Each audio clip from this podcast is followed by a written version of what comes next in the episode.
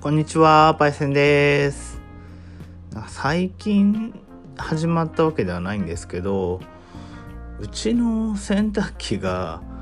2012年製で、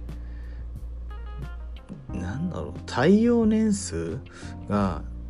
7年、要はイコール2019年までは正常に作動しますよっていうような形でそれを未だに使っているんですがなんかこれって大丈夫なのかなって思いつつも動いてるからずっと結局その耐用年数を過ぎても使っているんですけどなんだろう。なんか洗濯機っていうか汚れってねやっぱお湯で落ちるっていうイメージがちょっとやっぱ私にはあるんですがなんで日本の洗濯機ってあの温水洗浄が少ないんでしょうね。なんだろう高いやつドラム式とかの十何万するようなやつは温水洗浄普通についてたりするけど普通に3万とか4万とか5万のやつにはなんで温水洗浄がついてないんだろうなっていうのがちょっとすごいなんか謎に思ったりとかするんですよね。例えば電気ケトルだって電気で沸かして5分もすれば熱湯になるのにそれを別にその洗濯機の機能自体に組み込むこととかなんて余裕でできそうなのになんでだろうなって思ったりとかするんですよね。うん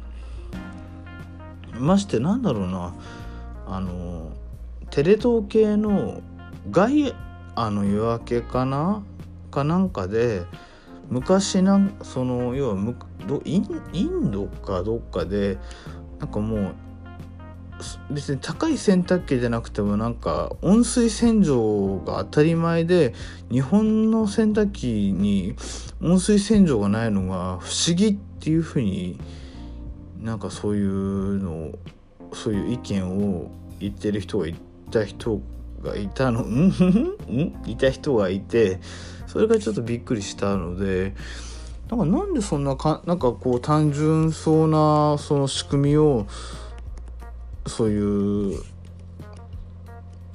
3万とか5万の洗濯機につけてくれないんだろうっていう、まあ、結局付加価値で付加価値をつけてまあ十何万の洗濯機を買ってもらおうというあれなんでしょうけどちょっとなんか謎ですよねそれは。まあ洗濯機のメーカーまあ、パナソニックとか日立とか東芝とかハイアールとかいろいろあるけど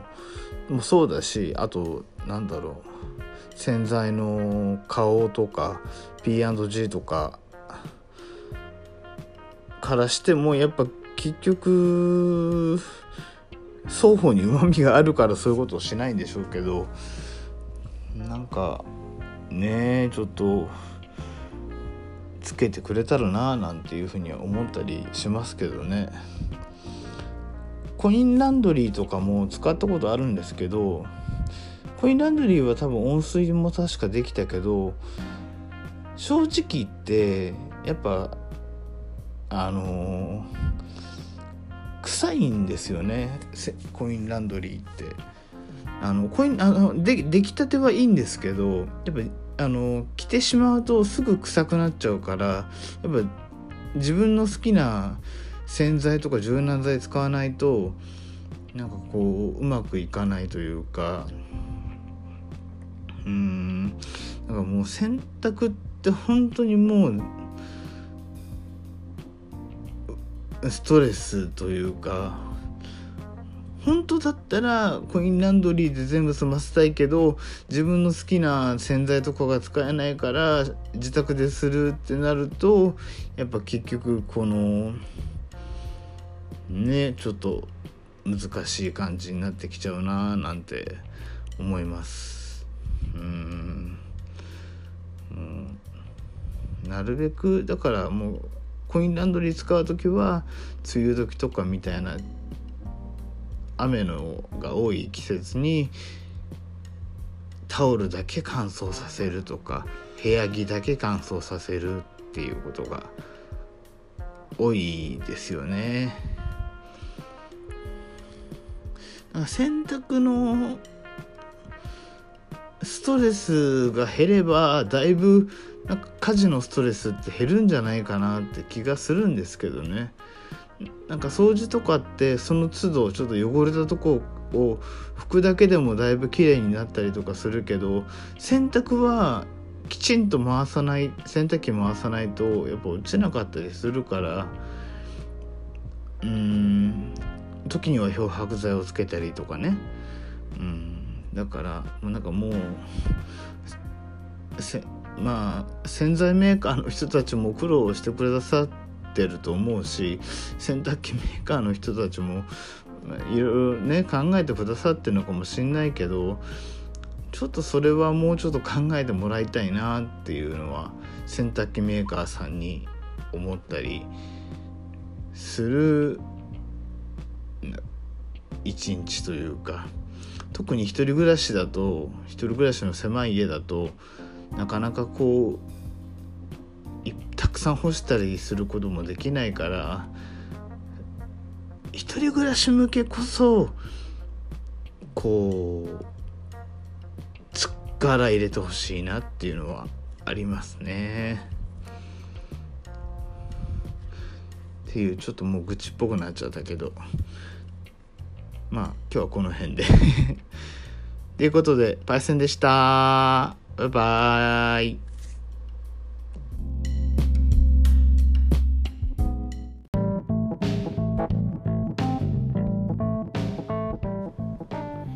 こんにちは、パイセンです。最近ですね、なんだろう、最近ですねっていうか、私結構、ここ数年、結構 K-POP ばっかり聞いてるんですけど、ここ最近なんかまたこ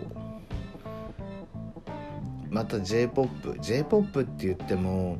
昔の J-POP90 年代とかですかね。まだ私がまだ子供の頃ぐらいの J-POP をちょっと聞き出してきてであのー、他の学校もあったのかな？わかんないんですけどあの小学生の頃にあのマラソン大会とかってあった方いらっしゃるかもしれませんけどそれのなんかそれのマラソン大会の練習であの TRF の「オーバーナイト・センセーション」っていう曲があるんですけどあれのイメージがすごく強くてでそれで結構 TRF とか最近結構聴いてるんですよね。うん。てかもう私の世代的にもうなんだろう avex が全盛時代みたいな時にやっぱこう子供から思春期、まあ、大人になるまでずっと ABEX っていう感じの環境で音楽を聴いてきたから安室ちゃんとかなんだろう。あと浜崎さんとかあと ELT とか BoA とかあと島谷さんとかうーんあとなんだろう。他にも男性とかだと DA PUMP とかね。うんなんかいろももちろん当然たくさんいらっしゃると思うんですけどそういうの聞いててあーなんかこうまあ当然懐かしい気持ちもありつつあなんかこううーんあ時代だなっていうそういうようななんだろう時代だなっていういう風な音楽だなっていう風に最近割と感じていてうん。皆さんなんかがどういう音楽聴かれてるのかわからないですけどだから逆にもう最近の j p o p が本当わからないんですよね。うん。もう k p o p ばっかり聴いてるから k p o p ってやっぱ聞きやすいんですよね。なんなんて言うんだろう。あのそのアクセスをしやすいっていう意味の聞きやすさ。あのサブスク系あの Amazon Music とか YouTube Music とか Apple Music とかみたいなそういうサブスク系で結構いっぱいあるからもう聞いても聞いてももうキリがないっていううんのがあってでもでもやっぱなんか癖になるんですよね k p o p は k p o p で。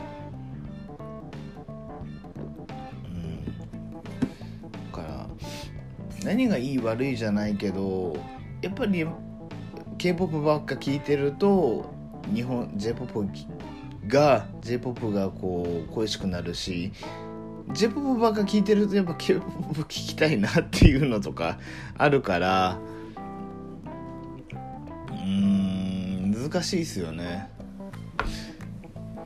うんまあその時に好きなもの聞けばいいっていう話なんですけど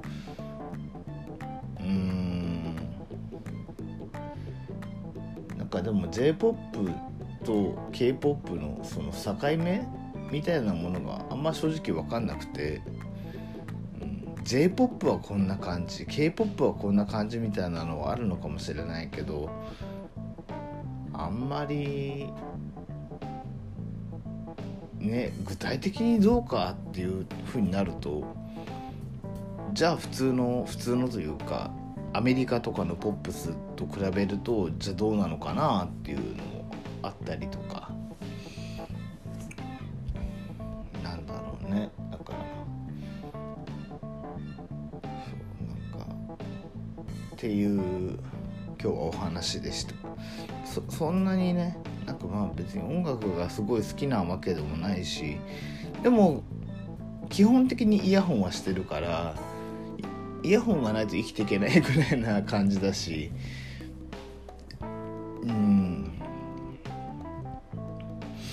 音楽音楽結構あのね初対面の方とかもやっぱこう話しやすいし音楽ネタって当たり障りがないっていう言い方もできるけど。うん。どんな音楽聴くんですかとか。そういうのはねやっぱ音楽はやっぱいいなっていうふうに思いますよね。まあってことで今日はこの辺でおしまいにします。ありがとうございました。パイセンでした。バイバーイ。